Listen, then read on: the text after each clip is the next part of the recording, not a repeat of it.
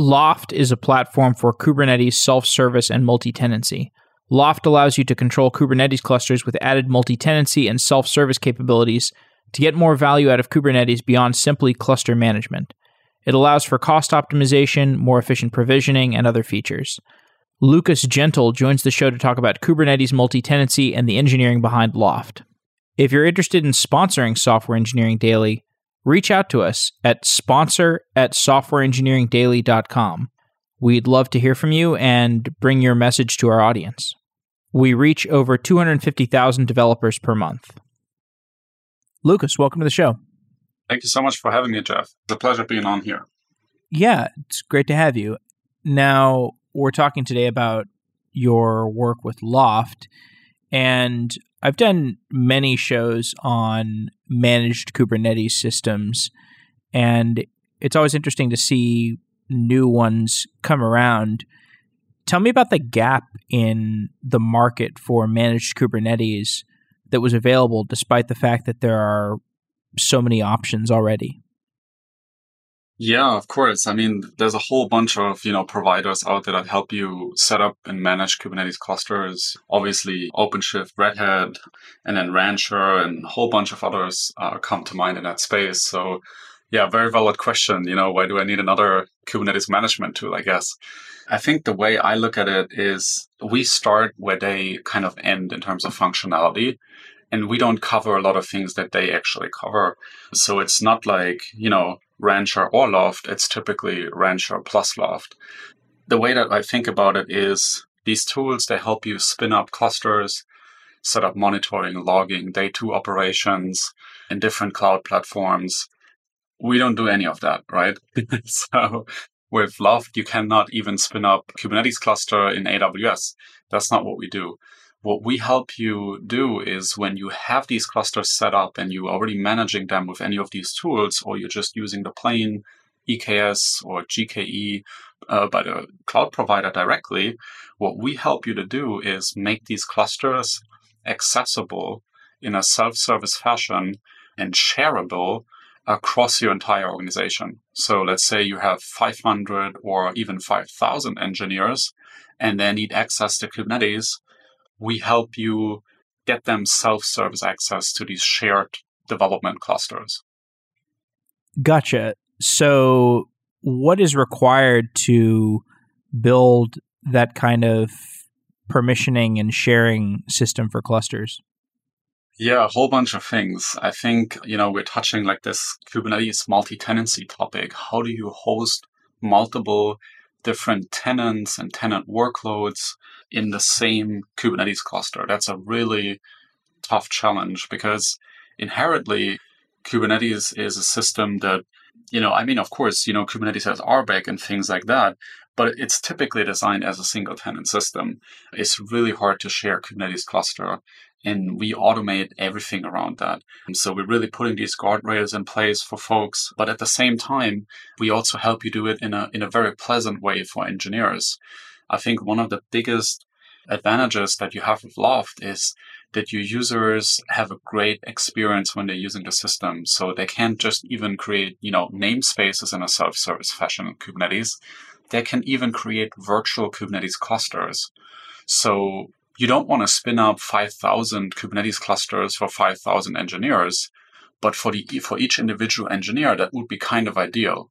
Actually, what would be even more ideal is if each engineer had the permission to create ten Kubernetes clusters, right?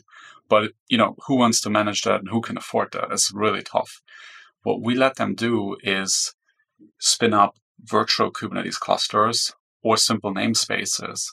And inside these namespaces, they can do whatever they want. And inside these virtual Kubernetes clusters, they feel like they own the entire Kubernetes cluster. They have full access. They feel like an admin. It's it's kind of like a feeling like being in a V M, you know. You're admin inside, but in the outside system, you still are restricted, you know, to this to this virtual layer that, that you created. Why isn't this kind of functionality already provided by the larger infrastructure providers like the OpenShifts or the Ranchers? You know, there's essentially just, you know, two main approaches to create virtual clusters out there at the moment.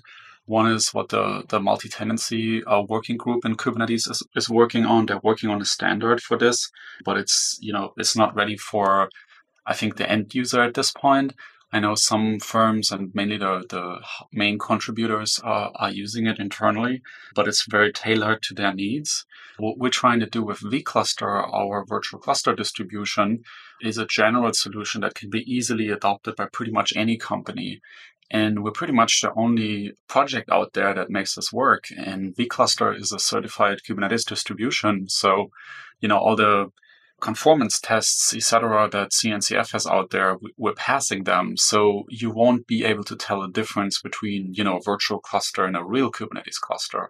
I assume, though, that providers like Rancher, et cetera, will in the future integrate, you know, either what the multi-tenancy group is doing or what we're doing with vCluster. Obviously, we're hoping, you know, that more providers will go for the vCluster route and, and the approach that we're taking. But I'm pretty sure, you know, managed providers will look into virtual clusters as well eventually, but I don't think any of them is there yet. I'd like to get into the engineering of Loft. So as you've mentioned, it's useful for defining these virtual clusters for smaller teams within a company to, or individuals within a company to, to spin up their own Kubernetes resources. Can you describe what's going on under the hood in more detail? Yeah, so essentially, you know, the way it works is we typically talk to a platform team, a central team within the organization that offers Loft kind of like as a product within the company and makes that offering. They almost, you know, they take our product and our platform and they we kind of describe it as a platform for platform builders or platform for platform engineers. You know, they're building on top of Loft. They're adding things that are very customizable for their particular needs within the organization.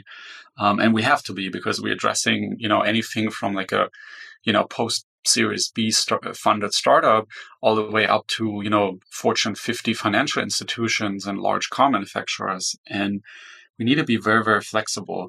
So what happens is, you know, we integrate with a whole bunch of different uh, other solutions. For example, regarding authentication, we're integrating with all the standards out there, L D A P, OpenID Connect. You can hook up pretty much anything, whether you're on Active Directory or you're using Okta. It's pretty straightforward to hook up single sign-on to Loft.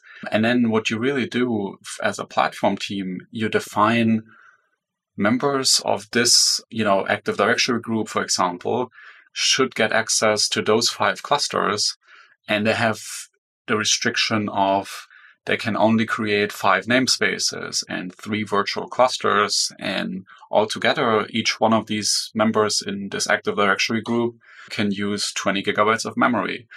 And then Loft is enforcing these things. Another interesting thing that Loft actually adds to this is cost optimization, because a big part of this is when you're nailing the developer experience, when you're nailing self-service, when it's very smooth for, you know, hundreds or even thousands of engineers to start using this, this internal platform that you're building for your, for your engineering teams, they will spin up a lot of things, right? And they will deploy a lot of workloads. And the big question comes up is, how do we control cost and how do we limit cost? Of course, you can limit engineers in terms of C P U and memory, but one of the biggest issues that companies have is figure out, can we delete this? Is this idle? Is anyone still using this? You know, it's really tough to make those decisions. So we have a feature in the product as well that's is highly customizable, but it, what it does uh, effectively, it monitors traffic to these virtual clusters or to these namespaces that the engineers are creating. And when they're not being used, we put them to sleep automatically. That means, you know, engineer stops working at eight p.m. Uh, at night, and thirty minutes later or so, whatever you configure, that virtual cluster or namespace goes to sleep, doesn't cost any resources, no C P U and memory cost at all, but the entire state, everything that the engineer has created inside of there is still preserved. And when they're starting to work again at, you know, eight a.m. in the morning the next day, things spin up again. And that means throughout the entire night, right, lots of hours through the entire weekend. It's typically seventy to eighty percent of time that people are actually not coding. In all of that time, things are not costing any money to the organization. And it also allows your engineers to have like ten virtual clusters in parallel, preserve the state in them. They don't have to reset them and throw them away because only the one that they're actually working with right now is going to run. The other ones are going to automatically go to sleep. It's, it's a very, very interesting kind of feature that we are on top of the self-service provisioning part. So is that to say that these are only useful for test clusters? Because if, if these are clusters that you want to make fall asleep when the developer is not working on it, I mean, that wouldn't be really useful for production clusters, right? Yeah, absolutely. Yeah. In production, you know, you're going to have different like autoscalers and things that, you know, you really like configure for each individual microservice and you want to make sure they're highly available, but then they're scaled elastically, you know, that's what you want to do in production. In pre-production, so when you're thinking of all these development and C I C D workloads and things like that, a lot of that needs a much, you don't want to set up all of this auto-scaling and things like that right from the start, right? That's not typically how each developer starts out with a new project, right? You want something that does it on autopilot and does it more rougher, but it, that's completely fine in pre-production. That's kind of our main use case at this point. We see that some customers are exploring virtual clusters in production as well, because they do have security and isolation benefits there and help you with, you know, for example, hosting Uh, customer workloads in multi-tenant clusters, but our core product is currently targeted towards, you know, pre-production workloads. The best use case, you know, I can give for this is people may be very familiar with, you know, review applications, right? You create a pull request, your C I C D tests run through, and you have an instance of your product being deployed to some demo U R L so that a Q A tester or even a you know, potential end user or someone can hands-on test the application. If you have that review app spun up and you have that pull request created, how long does it take till actually someone takes a look at this? Maybe a week, maybe three weeks. That review instance is going to be up and running for all that time, right? Sleep mode is going to put it to sleep automatically and then wakes it up as soon as someone hits that link in your GitHub or GitLab, and then, you know, fires up that namespace or virtual cluster again so that you can actually access the application, you know, a second later. And that's that's very, very powerful, that automated mode. But yeah, completely agree. Like in production, you want to have like different auto-scaling systems. You, you're not going to use sleep mode in production. So the open source project that this functionality is based on is vCluster, correct? vCluster, yeah, is is the core for spinning up virtual clusters. It's a certified Kubernetes distro. So it's like a distribution, just like, uh, I guess, Minikube is a distribution, E K S, G K E. You know, everybody creates their flavors. Rancher has their Rancher Kubernetes Engine, R K E. And we have vCluster. That's the only certified distribution for virtual clusters. So clusters that run inside of other clusters. We're the only distribution who is able to do this. And that's completely open source. And hasn't there been other efforts at having virtualized Kubernetes clusters inside of inside of another Kubernetes cluster? Yeah, I think the, the biggest difference from what we're doing with vCluster and what other people have tried in the beginning of exploring this like kind of nested cluster approach is we let you spin up these clusters with very minimal pr- privileges. So what happens is you're essentially just creating a single pod, a single deployment, and a service that you can connect to. And so you have an A P I server of Kubernetes and a, and a minimal control plane inside a container. And then you have our vCluster syncer in another container, and they talk to each other. And then you talk to that virtualized A P I server. The big difference to other solutions is how to actually, you know, when I create containers with my virtual cluster, where are they run, right? That is the biggest difference. There have been previous approaches where, you know, when you start a container in your virtual Kubernetes cluster, that container runs inside, you know, that A P I control container. And then you have a whole bunch of like issues regarding performance, having to run Docker inside, uh, you know, or making the Docker host on the node available to that particular container. And that's all really tough. What we try to do is create virtual clusters with minimal privileges and minimal changes to your underlying cluster. And that's why vCluster is the only solution that works pretty much out of the box in all kind of Kubernetes platforms, right? So whether you're having a localhost minikube cluster or you're having a full-blown, highly secure, air-gapped cluster uh, running in A W S, I'm very confident vCluster is going to work either way. You know, it works in pretty much any Kubernetes cluster. Of course, there's some minimal requirements to it. You know, we don't require you to make any changes to the underlying nodes, to the underlying cluster configuration. We don't even require like a central control plane that the admin needs to deploy. If you today already have access to an isolated namespace inside Kubernetes, you're not cluster admin, but you're able to spin up your application, then you're typically able to spin up a virtual cluster as well. That's the beauty of virtual clusters and, and our vCluster implementation of it. What was your motivation for building Loft?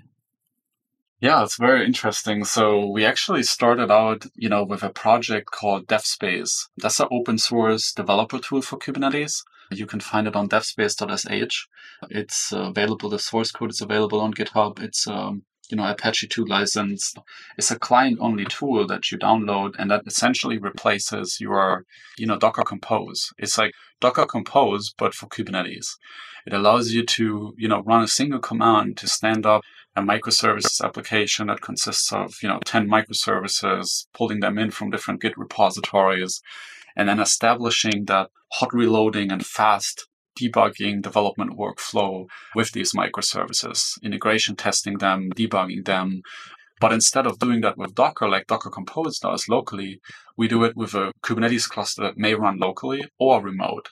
That's kind of how we started out by building that project. We originally built that project in, you know, my previous company uh, when we were still doing, you know, custom programming services and, and consulting work in the Kubernetes space. We built that tool essentially for ourselves. And it got pretty popular, and we, you know, thought about, huh, interesting, you know, if people are starting to use remote clusters, or let's say they start using local clusters, they're going to run in a whole bunch of issues because not everybody is a is a Kubernetes expert, right? But if you're using remote clusters, it gets very expensive really quickly if you're handing out individual clusters to everybody and you have central admins managing all these hundreds of clusters. And then we are thinking, okay, what's the right approach to share clusters and make these, you know, operations around self-servicing a lot of users that start using these new, you know, cloud-native development tools like DevSpace is. And there's a whole bunch of others. There's like Scaffold from Google. Tilt is another great one. And there's like hundreds of other tools popping up that you can use to, you know, really do Kubernetes native development, moving from the direct Java execution or from the Docker Compose workflow towards a more Kubernetes, more cloud native workflow. And if you do that, you do have that challenge around, you know, managing that access and self-servicing all these users. And that's essentially when we started, you know, working on this company, and we wanted to really solve this problem. So another project that you're working on within Loft is J S Policy, which is a, a policy engine. Is a policy engine necessary for making the Loft product that, that you've been describing so far? Yeah, so policy is definitely an important part, and admission control uh, in general. Obviously, you know, if you're looking at the, the policy space, the admission control space, there's, you know, Open Policy Agent as the most established solution out there, the most advanced, you know, project out there. They were the earliest one uh, in the space, and it took quite a few years for the number two to appear, which is uh, Kyverno. And with J S Policy, we created a third one now. It's definitely important to have policies in place. A lot of our customers that use Loft are using Open Policy Agent because the guardrails that we're putting in place are sufficient for a lot of things, but they're more complicated things that you want to ensure on top of that, that you can only do with admission control. And you need a framework to do that with. So we've gotten a lot of questions around integrating Open Policy Agent into Loft. But we've also, you know, when we were speaking to, to customers and, you know, we talked to over one hundred companies that have uh, started using our tooling at this point, we saw that there are some issues around writing these policies, maintaining these policies, and then frank, quite frankly, just, you know, operating Open Policy Agent because it's such a large system. And if you're just wanting some few additional guardrails in place in your pre-prod environments, you may want something more lightweight and easier to maintain, easier to set up, easier to get started with. And that's essentially why we started working on J S Policy. You know, the idea was essentially, hey, why are people using Rego, which is the, the language that Open Policy Agent is using to define policies, when they could use a more, you know, popular and understandable language uh, like JavaScript? I think one thing that we kind of leaned to as an example was actually Nginx's kind of history, right? Nginx had this extension module where you could write uh, Lua code to extend custom functionality, custom routing, and things like that in Nginx. Uh, I was actually using that several years before, and it was a little bit of a pain because, like, Lua is obviously not the most common language, right? And feels a little antiquated and inflexible this, these days. So they actually integrated uh, JavaScript at, at some point and made it possible, instead of using Lua, to use JavaScript.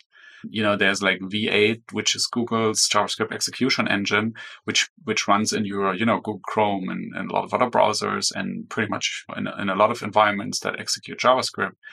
So it's very easy to, to run that.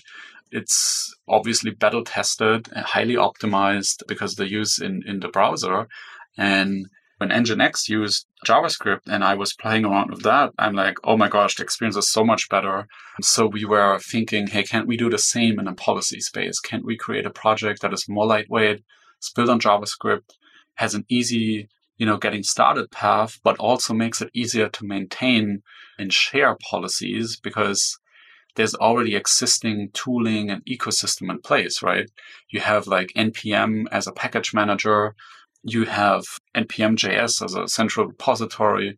A lot of companies already have their internal N P M registries where they can share packages with.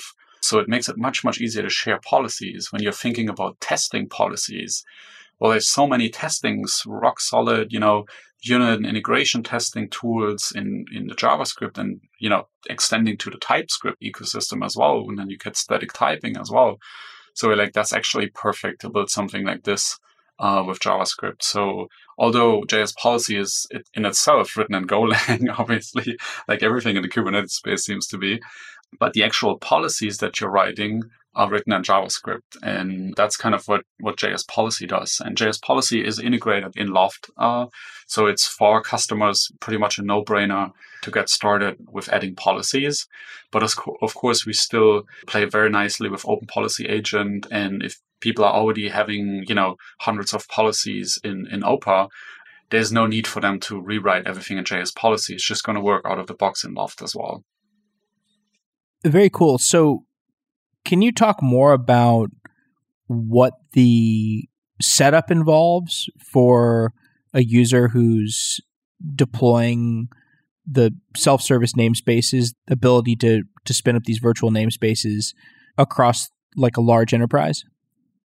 Yeah, so the setup complexity really uh, varies depending on, you know, how complicated you need it, how big your enterprise is, and how uh, distributed, for example, your teams are.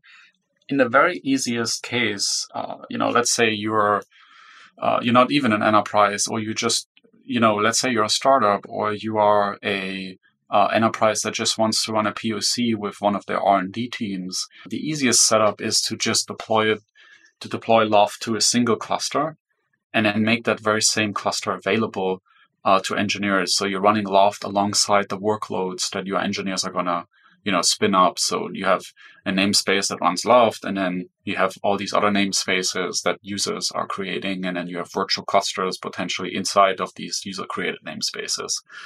We do have a really nice C L I to deploy Loft. It, it you literally download it. It's like a, it's, it's a single binary. You put it in your path, and then you run Loft start. and all you need is a Kubernetes cluster. You have a kube context, so if you can run, you know, kubectl get namespaces or kubectl get pods, any of these commands, then you're good to go. You run Loft start. It's going to investigate your cluster. So it's going to see, hey, is this a remote cluster? Is this a local cluster? Is it running in G K E? Does it support load balancers? You know, it does a couple of these like pre-flight checks, and then it configures the values for Helm deployment. Of course, you can also deploy Loft directly via Helm, but it's usually easier to go through that Loft start command in the beginning because it helps you determine the right values to set things up, then deploys the application and then starts port forwarding. So you can immediately access the U I, log in via the Loft C L I and get started. And then the next thing for you would be, you know, hooking up a domain and then hooking up your authentication system and then give other users access to the system uh, and let them explore it. And in more advanced scenarios, uh, you typically don't want to have, you, you want to treat Loft more like a production service, Loft itself. So you want to separate it from these workloads. You typically don't want to have, like if you're a large enterprise and you have like thousands of engineers that need access to, to, to Kubernetes and to Loft, then you typically run Loft as a production service and you want it to always be available. And uh, you want to, you know, have monitoring and logging for it in place. And these workloads that engineers are spinning up, these, you know, ephemeral uh, virtual clusters for C I C D, Uh, these dev namespaces that engineers are, you know, debugging uh, with, those things should run in separate clusters. And then you deploy Loft as a production service and you're connecting five or ten or twenty different other Kubernetes clusters, which are then supposed to be available for your engineers. And in the most advanced setups, we also support geographically distributed teams with a feature called Direct Cluster Endpoint. That feature is part of our enterprise offering, and what it essentially solves is latency issues for distributed teams. So imagine you have an engineering team in the U S and you have another engineering team in India, right? And you spin up a Kubernetes cluster to host your teams in the U S, and you spin up another Kubernetes cluster in India for your teams in India, right? But Loft itself also needs to run somewhere, right? So let's say Loft also runs in the U S in your production cluster there. What would happen for your engineers in India, because, you know, Loft is kind of like an A P I gateway in a way. So when your engineers in India want to talk to their cluster in India, the request first goes to Loft, which is in the U S, and then goes back to the Kubernetes cluster, which is in India, right? Obviously, that's a round trip around the world and not, you know, very efficient, a lot of latency. So what Direct Cluster Endpoint allows you to do is when you enable this feature, we synchronize certain things into all of these connected clusters that you are managing with Loft and that you make accessible for your engineers. And it connects your engineer directly with the cluster without having that round trip. So your engineers in India, if they're working with the cluster in India, they would directly work with it. And all the information about these users and their permissions would be kept in sync, you know, between the main Loft instance and that cluster in India. So the cluster in India can do the, you know, authentication, authorization, and all these guardrails that are in place. It can do these themselves without having to contact the central instance, which obviously reduces latency and also has a benefit, you know, regarding resilience of the entire system, because you really have like a, a, a very distributed setup for Loft. So even if one of your connected clusters goes down or your central instance goes down, you'll still be able to use your existing cluster in India, for example. That's very, very powerful as well. That's the most advanced kind of setup for Loft. But in the easiest case, it's really just downloading the binary, running Loft start, opening the U I, playing around with it. Uh, you can even test Loft in a minikube cluster and a localhost cluster. Obviously, you can't make it accessible for your fellow engineers, but it's a good way to kind of get started with things. And we do have a feature called user impersonation. So even if you spin it up on your local laptop in a localhost Kubernetes cluster to test around with, you could create a demo user to test the permissions and the guardrails, and then set some things up for that user, create the self-service experience, set these guardrails in place, and then impersonate the user. and test that experience for that particular user. It's very powerful to kind of, you know, have this initial exploration with Loft.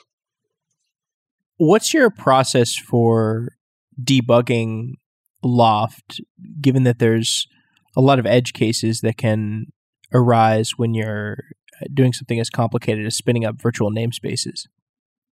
Yeah, I think first and foremost, we're super accessible to our customers. So what we typically do with a lot of our customers is, with all enterprise customers that allow that from their company policy, is we set up things like Slack Connect, you know, Uh, we are available to them to, you know, essentially debug issues with them.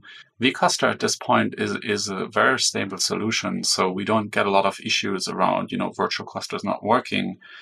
But if there are edge cases where, you know, there are maybe issues with scheduling workloads inside the virtual cluster, or you have things like, you know, recently we had things like, you know, people want to use volume snapshots or pod disruption budgets, and vCluster was not quite uh, supporting them yet, and in the way that these users needed it, they can just open issues on GitHub as well, even if they're just using the open source vCluster distribution. We also have a public Slack channel. You know, we're very, very accessible on that end. In terms of debugging, yeah, it can it can be tough sometimes when customers run into, or users of the open source solution run into issues, because, you know, Kubernetes in itself is so hard to debug, right? A lot of times, you know, when someone tells us, hey, you know, like we're trying to spin up this and the virtual cluster is not starting, I, I would probably say like seventy percent of the time, it has not even to do anything with vCluster itself. It rather has to do with the underlying Kubernetes cluster. You know, your volume can't be bound. You don't have like dynamic provisioning for persistent volumes set up, you know, and it's really hard for users at this point to have that level of deep knowledge in Kubernetes to see, hey, why is this not working? I think there's there are some solutions in the space that kind of address that observability part and debugging your clusters and seeing what is not set up in a correct way. And I think those solutions definitely deserve a lot of uh, attention and credit in the future, because I see that as, as a, uh, you know, from our customer base, definitely it's a challenging problem for a lot of folks. And of course, you know, we're we're pretty deep down in Kubernetes. So, you know, if, if issues arise in our own development workflow, we're usually very quick at, at seeing what's going wrong here. But then if you have a third party involved, we need to ask for a lot of logs and a lot of information about the cluster setup before we can even make a guess about what could go wrong, just because Kubernetes has so many moving pieces. So yeah, debugging anything as Kubernetes is a challenge.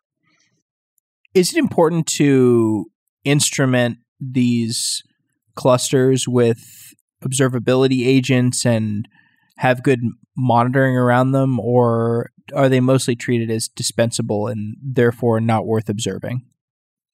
Yeah, I, th- I think there's like two two different levels. I think the the typical like production level, you know, monitoring, alerting, and things like that, that can get critical as well in pre-production when your engineers, when they're really switching over to cloud-native development workflows and they start using Kubernetes in their day-to-day operations when they're building uh, applications, it's very important not to block them, right?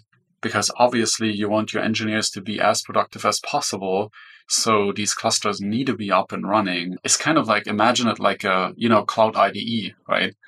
If you switched everything over to cloud I D Es and then your cloud I D E is down for a day, right? Nobody can program for a day pretty much, right? I mean, sure, they could set things up locally again, right? But it would probably, you know, cost them like two or three hours or like half the day is gone by setting everything up locally again. So switching to a cloud I D E, it's really important. The cloud I D E is always available and your repository is always spin up. And, you know, the same thing counts for what we're doing with Loft, right? These these these clusters, uh, the, uh, these clusters and the workloads and the virtual clusters and namespaces you're spinning up are inherently ephemeral, but they become mission critical in a way. Like the underlying infrastructure hosting these ephemeral workloads, you know, there should be monitoring, alerting, and observability in place for your I T teams that actually, you know, need to ensure they have like a service contract in the end with your developers, because your developers switched over to Kubernetes, switched from their local Docker-based workflow to remote E K S cluster, and they expect these E K S clusters to be available. One of the advantages is, though, if you, you know, let's say, since these, these applications should be, you know, spun up in a replicable fashion, like really repeatable, right? And so you have, you should be able to stand up your stack with a single command in a minute or two, right? So if worst case, you know, we've seen that recently, right? An A W S data zone goes down, right? And then that cluster is not available anymore. It should be very easy in Loft to just let a user access a second Kubernetes cluster that is running in a different A W S availability zone or in a different region so that your engineers can just spin up their workloads there again. I think that is the benefit of hosting ephemeral workloads versus being responsible for hosting actual production workloads.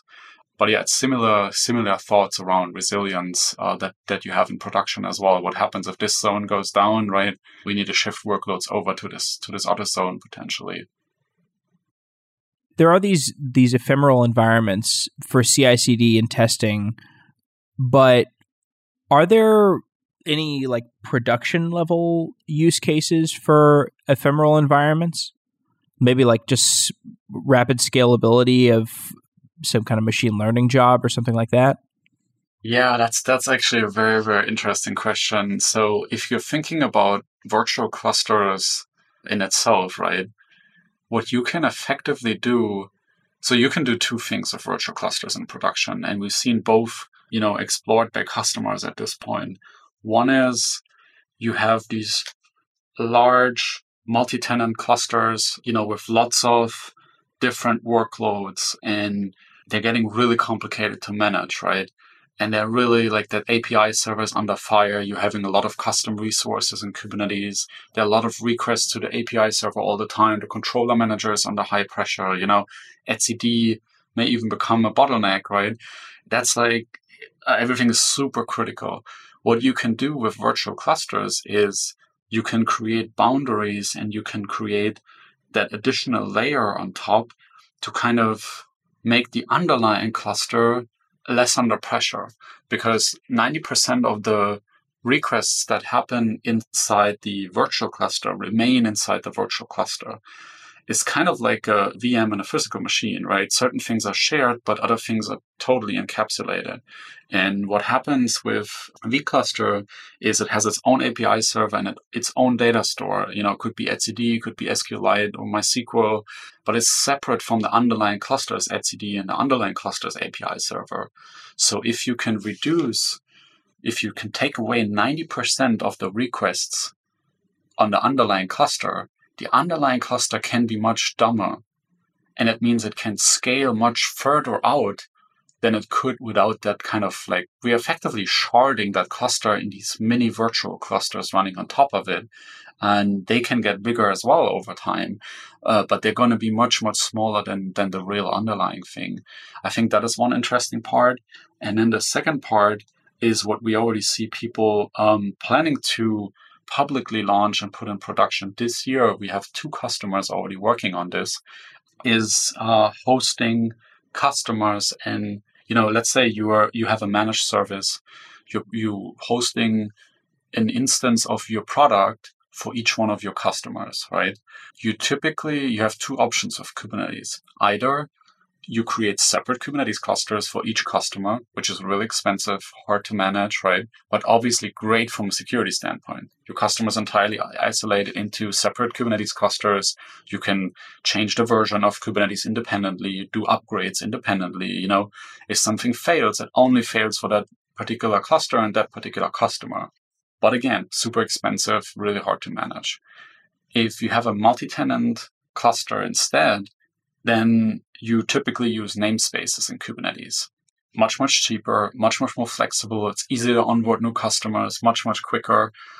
But you have the challenge that when you're upgrading this cluster, dang, that's like super critical, right? Because you have like you have like eighty customers running in this cluster or a thousand customers, you know. And then when you're upgrading things, you're upgrading it for everybody. Really challenging. And it's really hard to isolate these customers from each other. if you're putting vCluster as a layer in between, and Loft helps you, you know, obviously to do that, then it's much, much safer to operate these different customers and their, you know, the application you spin up for them, because they're running in a separate virtual cluster. And each one of these virtual cluster has its own A P I server. So even if they would get full access to the A P I server by exploiting some bug in your application, they would still not reach the underlying cluster. And if you're upgrading a virtual cluster and something fails, it only affects that one particular virtual cluster and that one customer rather than everybody. So you're kind of getting the best of both worlds. You have the benefit of these, this isolation and better security and, you know, better encapsulation and, and separation of things. But at the same time, you're effectively running in the same Kubernetes cluster, in the same underlying infrastructure.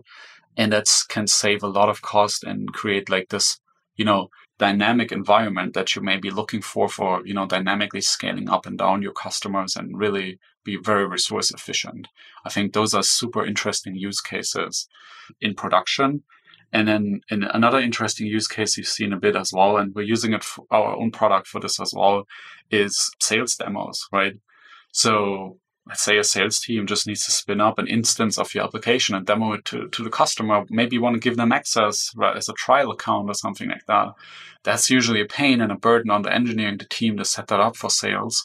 Uh, with Loft, it's pretty straightforward. We have these virtual cluster and namespace templates. So you define a template, you pre-equip it with data, you put your application in there, right? And then your sales team can effectively, you can put a nice U I for them on top of as well, but you can also give them direct access to Loft, and they do two clicks. The application spins up, they hit a U R L, and they're ready to give that demo. That's a very interesting use case as well. I wouldn't call that production in a way. I guess it's a little bit production, but it's not as critical as hosting your customer workloads. But I'm sure there's like, you know, hundreds of other cases that we haven't even explored, but those are the ones that we've kind of seen in our customer base so far. But again, we're just we're just getting started. We are we're on this for a little bit over a year, and there's there's so much more to do. We're, we're just getting started in this space. What's your vision for the future of the company? Yeah, I mean, obviously it's exciting, you know, to build a, a quickly growing and, and a startup that is really put to use, a product that is put to use by by customers. I think we really want to be the leader for Kubernetes multi-tenancy. So we want to be one of the leading solutions in, you know, when it's about sharing clusters and sharing workloads and making sure they're securely isolated. I think we're in a good path to become a leader in that space. And obviously, I see vCluster as becoming the standard for spinning up virtual clusters in any Kubernetes environment. Again, we talked about this at the beginning of the conversation. There are potentially so many other vendors that could integrate vCluster as an open source project into their products. And I would really be super excited to see that happening. I think being the leader for these two topics, multi-tenancy and virtual clusters, uh, I think that's what we're out to do. Really increasing, you know, that level of developer experience and self-service. You know, a requirement for that is that multi-tenancy and this level of virtualization is solved in a way. And, you know, we want to be the essential building block for this. Well, is there anything else you'd like to discuss that we haven't explored about Loft? I think we talked about a whole bunch of different topics. Uh, I think we, we covered a lot of ground today. Maybe one thing that's interesting and kind of upcoming is we're actually launching a plugin system for vCluster to make it more extensible and more flexible and customizable. So if you're having use cases and if you're trying vCluster today and you're saying, hey, you know, what we said earlier, you know, v- volume snapshots are not covered in the future. Again, we're, we're trying to be a vendor that supports vCluster to become uh, a standard solution, but we don't necessarily need to be the one that implements every use case. With the plugin system, if we don't support anything today, obviously you can raise a P R and, you know, see if we want to incorporate it in the core. But if we can't, or it's like something that may be too far on the edge or too specific to your custom resource definitions, et cetera, then you'll be able to use that plugin system to create a plugin for vCluster. you know, that's going to be the next level of extensibility for this virtualization layer. I think creating that standardized interface for extending what a virtual cluster should do and how it should behave and how it should work, uh, launch workloads. That's super, something I'm super excited about. I can't wait to to launch this. And yeah, that's going to come up in just, you know, a week or two. Cool. Well, congratulations on all the development, and I look forward to seeing the continued success of Loft. Definitely. Yeah. Thank you so much for having me on the show, Jeff. And uh, yeah, I hope to hope to meet you in person one day, but maybe at uh, KubeCon Europe. Not, not sure if you're going to be there. I know things are kind of in the air right now with COVID obviously being uh, constantly changing the situations. But thank you so much for having me. It was a, was a great pleasure chatting with you today. Yeah. Thank you so much.